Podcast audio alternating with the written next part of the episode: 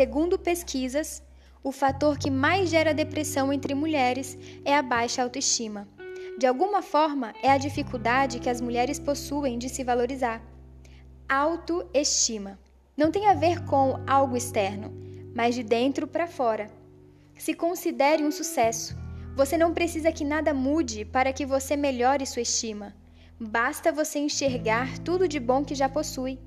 Existe beleza em você que ninguém mais tem, uma parte do seu corpo que você é apaixonada.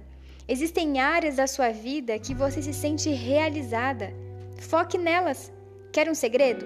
As coisas ruins mudam automaticamente quando passamos a valorizar as boas.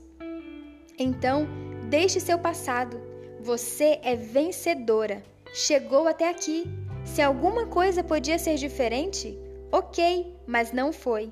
Se te feriram, não, te fortaleceram. Tudo bem, tudo bem. Talvez você ache isso prático demais, mas ou é isso, ou você aceita viver uma vida aprisionada. Então, sim, prefira ser prática. Seu passado só tem utilidade para uma coisa: te preparar para um presente brilhante e um futuro sem limite. Então, vamos sair da posição de refém? Outra coisa, deixe os outros quem não te ama nunca vai te aceitar. Então não passe a vida toda tentando provar alguma coisa para alguém. Isso não vale a pena. Você é única e merece muito mais do que isso. Por último, levante o astral de alguém. Já ouviu a frase faça ao outro o que gostaria que fosse feito com você? Ou coisa invejosa é a mulher Paramos diante do look perfeito do outro, criticamos a maquiagem, criticamos o vestido que está fora de moda.